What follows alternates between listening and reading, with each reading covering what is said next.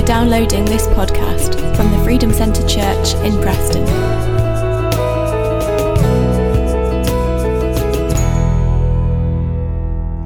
Good morning. It's great to be here again this morning. I believe that God has a, uh, a word for this time and for this season this morning. So let's be expectant as we get into His word. Let's open our ears and our hearts to hear from Him.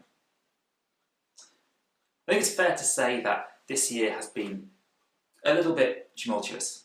If we think back to January and uh, the bushfires and the climate crisis, through to Megxit, through to Brexit, through to uh, Trump's impeachment, coronavirus, Boris Johnson's illness, and most recently to the murder of George Floyd and all the subsequent protests and tensions. It's felt at times like a big kind of pressure cooker of things, events just building and building until we get to a point where something finally has to give. It can feel like there's been a sort of tugging at the seams of society. All the structures and the patterns, the ways we've lived our lives, the things we've come to rely on or expect have been taken away or challenged or overthrown. We are living in um, uncertain times. And the result of all of that uncertainty is anxiety. For many people, it's fear, it's stress, and it's worry. The Mental Health Foundation um, conducted surveys at, at a few points since mid March, just before we went into lockdown, and they found that at its highest, 62% of adults in the UK felt anxious or worried. Many have felt lonely, one in three people fear losing their jobs. People are worried for themselves, for their families, for their futures. On a, on a micro level, in our own lives, in our own spheres, we're worried, but also on a macro level, as we look at society and a world that appears to be in chaos, people are worried about how we get back any kind of normality. How do we get back to a place that is good? But we know that God speaks into the darkness. And what I want to explore this morning is in the midst of a broken world, what might he be saying? If you have a Bible, you can open it to Psalm 93. Psalm 93 says, The Lord reigns.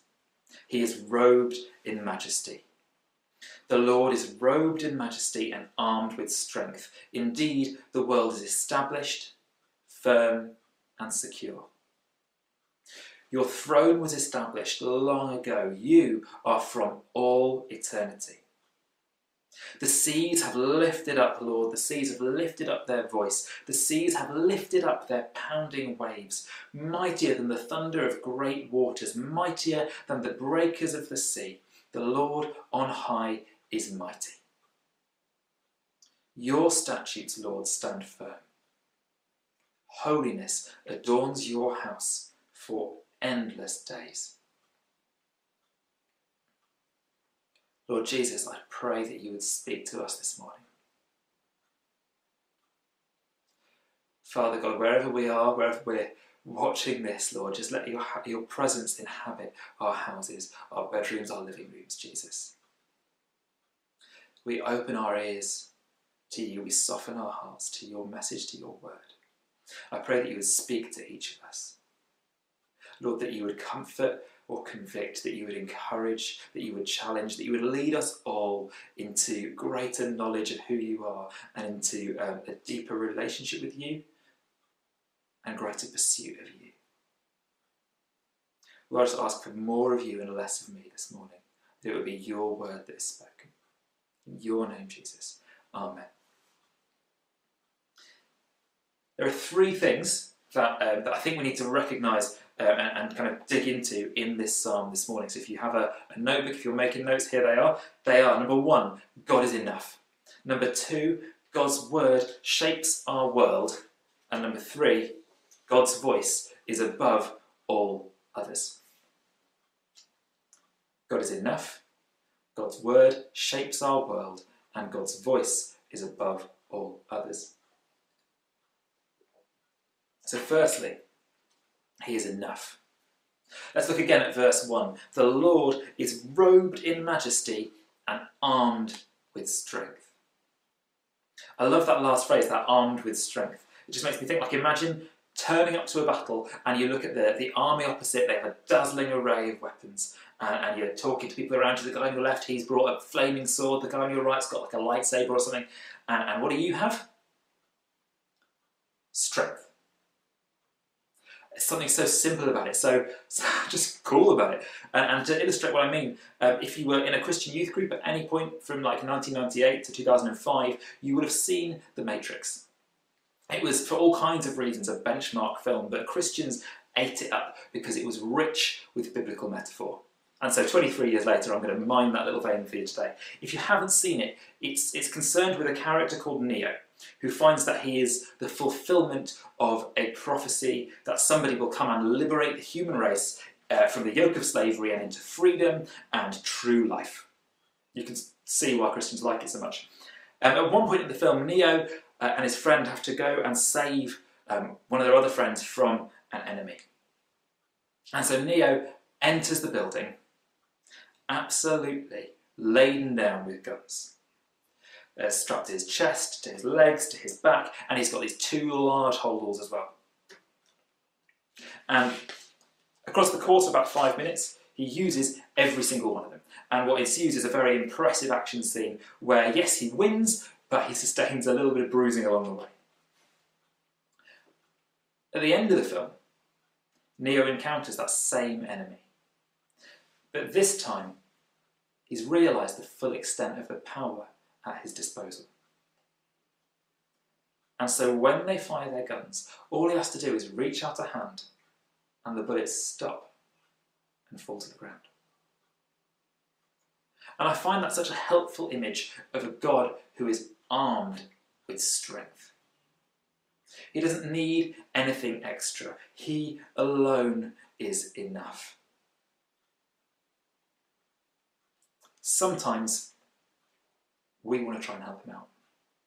Sometimes we arm ourselves for the battle with weapons that we just don't need. And so I believe one of the questions for us this morning is what have you armed yourself with? What are you bringing to the battle that you just don't need? Is it something that maybe you think is helping but is actually hindering your fight? I don't know what your battlefield is. Maybe it's fear, anxiety, work, finances, relationships, whatever. The temptation can be to trust in God and something else. Like, uh, I'm anxious, so I trust in God, but a little bit of online shopping really just eases the stress. Or I'm worried about my finances, so I'm praying hard, I'm keeping back my tithes just for this season, just till I get back on my feet. I don't know what that God and is for you. But I believe that God is reminding us and inviting us this morning to trust that He is armed with strength, that His strength is enough. His strength is enough for your battle. We're being invited to drop our weapons and trust in Him. Second point God's word shapes our world. Look at that statement at the end of verse 1 the world is established and firm and secure. And as we reflect on the last few months, it has felt at times anything but established and firm and secure. And even now, as we begin to tentatively come out of lockdown, things feel new and they feel different. Sometimes that's confusing or stressful, it's unpredictable, it's chaotic. And yet, God's word says the opposite. God's word is that the world is established, firm, and secure. Does our experience make that wrong? Absolutely not. Our experiences do not change God's word. To illustrate that point, let's have a look at Numbers chapter 13. What's happened at this point in the story is the Israelites have been travelling through the promised land and they've arrived at, not through the promised land, they've been travelling through the desert and they've arrived at the promised land. They've arrived at Canaan. It's the land that God's promised to give them. And before they enter, Moses sends out 12 spies to go and investigate what the land is like. And they come back. Among those spies were Joshua and Caleb. The 12 of them come back. And verse 27, they gave Moses this account We went into the land to which you sent us, and it does flow with milk and honey. Here is its fruit. But the people who live there are powerful. Their cities are fortified and very large.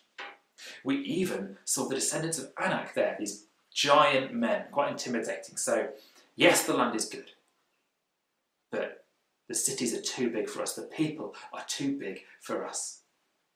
We'll carry on. The Amalekites live in the Negev, the Jebusites and the Amorites live in the hill country, the Canaanites live near the sea and along the Jordan. So not only is it full of these enormous people and these massive cities that we can't possibly hope to conquer, but it's full. It's full, Moses. We can't go in. Then Caleb silenced the people before Moses and said, We should go up and take possession of the land, for we can certainly do it. But the men who'd gone up with him said, We can't attack those people, they're stronger than we are.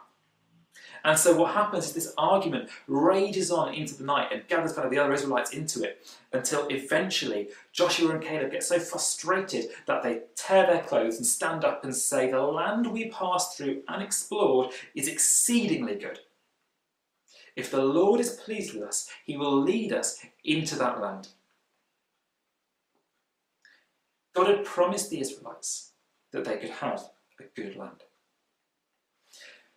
But when the spies went into that land, their experience of the world around them informed their understanding of his promise, and so they stopped believing. But Joshua and Caleb, they'd seen exactly the same things. They'd seen the descendants of Anak, the, these giant men. They'd seen uh, the, the fortified cities. They weren't naive.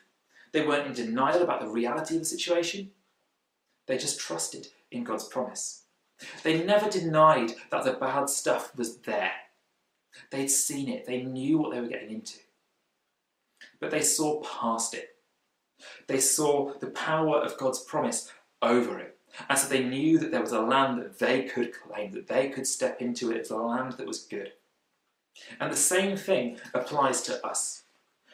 When we look at the world in front of our eyes, it seems chaotic and disordered and frightening.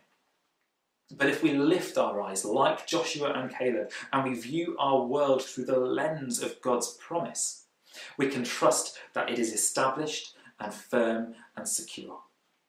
And as people who trust in God's promise, we don't have to feel anxiety, we don't have to feel fear, we don't have to worry. In fact, we have to not worry. We're invited into peace and confidence that God's world is firm and secure.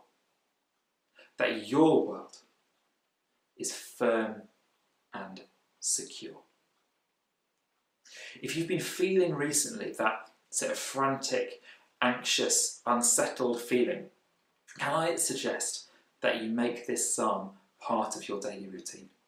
Just for the next week or so, read it every day, meditate on it, read it out loud, declare it over yourself, your household, your situation. Allow it to sink in and become part of your way of thinking until you're viewing your world through the lens of God's promise and you can enjoy the peace and confidence of knowing that his world is secure.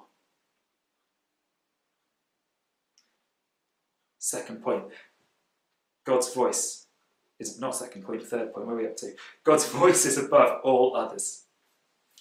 Look at verse 3 and verse 4. The seas have lifted up, Lord, the seas have lifted up their voice. The seas have lifted up their pounding waves mightier than the thunder of great waters, mightier than the breakers of the sea. The Lord on high is mighty. I just think that's an amazing metaphor for a world that is so full of clamouring and overwhelming voices competing for our attention at all times and about all things. Our society is designed to bombard us with messaging and content from every angle. Every business, every newspaper, every magazine, every product is trying to get their message into your ears, trying to get their voice into your ears. And on top of that, as events happen in the world, in culture, we've created an environment that requires people to weigh in and have their voices heard. In the age of Twitter and social media, everybody gets to have their say. We can fire out opinions in a matter of seconds, and we are encouraged to. And it creates a swell and a kind of sea and a thunder of voices. Matthew Beard, a philosopher and a lecturer, observed that in conversations about an issue of the day, people exchange views on the subject, but most of them aren't their views. They're the views of someone else. Some columnist, a Twitter account they follow, what they heard on TV, and then they trade these views like grown up Pokemon cards, fighting battles they have no stake in, whose outcome doesn't matter to them. And what happens as a result of that is we have this spiraling of opinion, this spiraling of voices that grows and grows and grows. Now, at this point, I need you to hear me. I'm not saying that it's wrong to have an opinion.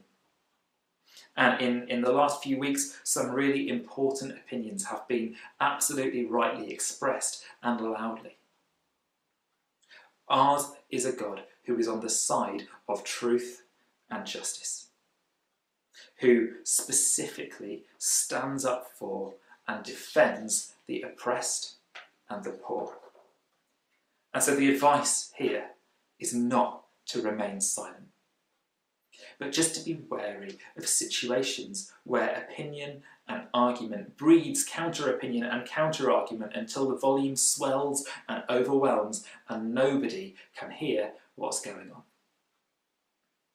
So before we are overwhelmed by that, the rising tide of opinion, before we retweet and repost and forward or, or make that comment or repeat the fact we overheard from someone who misquoted someone who was quoting someone else, are we pausing to give priority to the mightiest voice? All of the stuff, all the opinions, all the good and the bad, the valuable, the misguided, all of it, God's word cuts through it all. His word is mightier than all of it. If we allow ourselves to be led and pulled this way and that by whatever the headlines are that day or that month or that year, we will always come to a point where we realise that we've been in error, where we regret opinions that maybe we used to have or things we used to think or do or say. Because popular opinion changes, society changes, attitudes change. And again, don't get me wrong, sometimes that is fantastic. Sometimes that is absolutely right. Other times, that leads us further away from God's word, further away from God's will for our lives and for His world.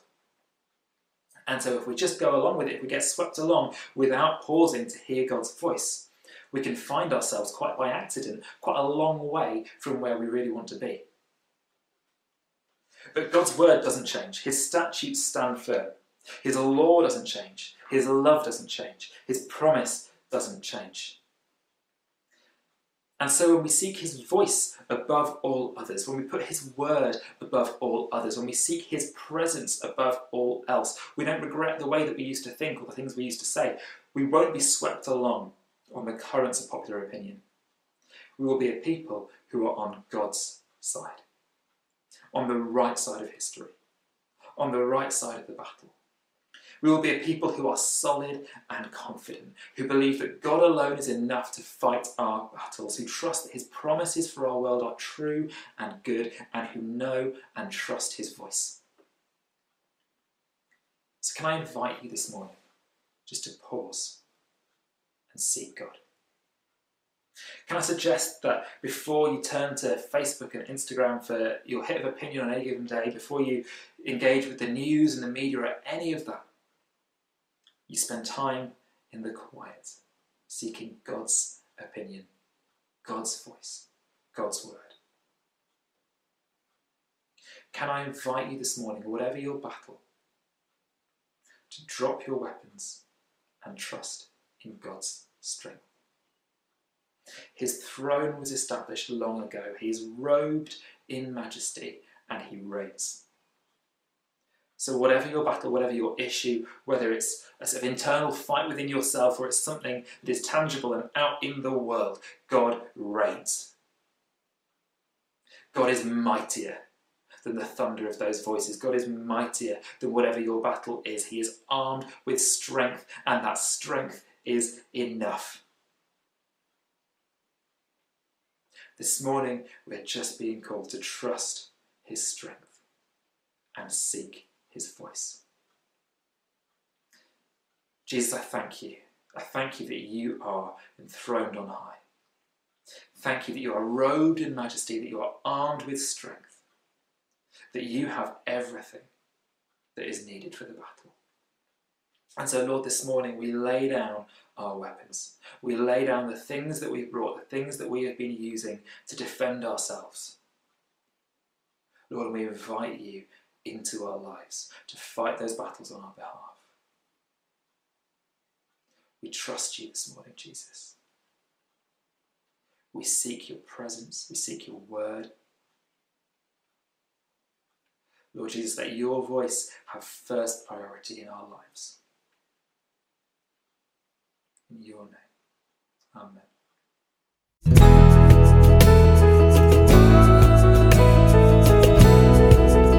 For more information about our church or to access more of our resources, please visit thefreedomcentre.com.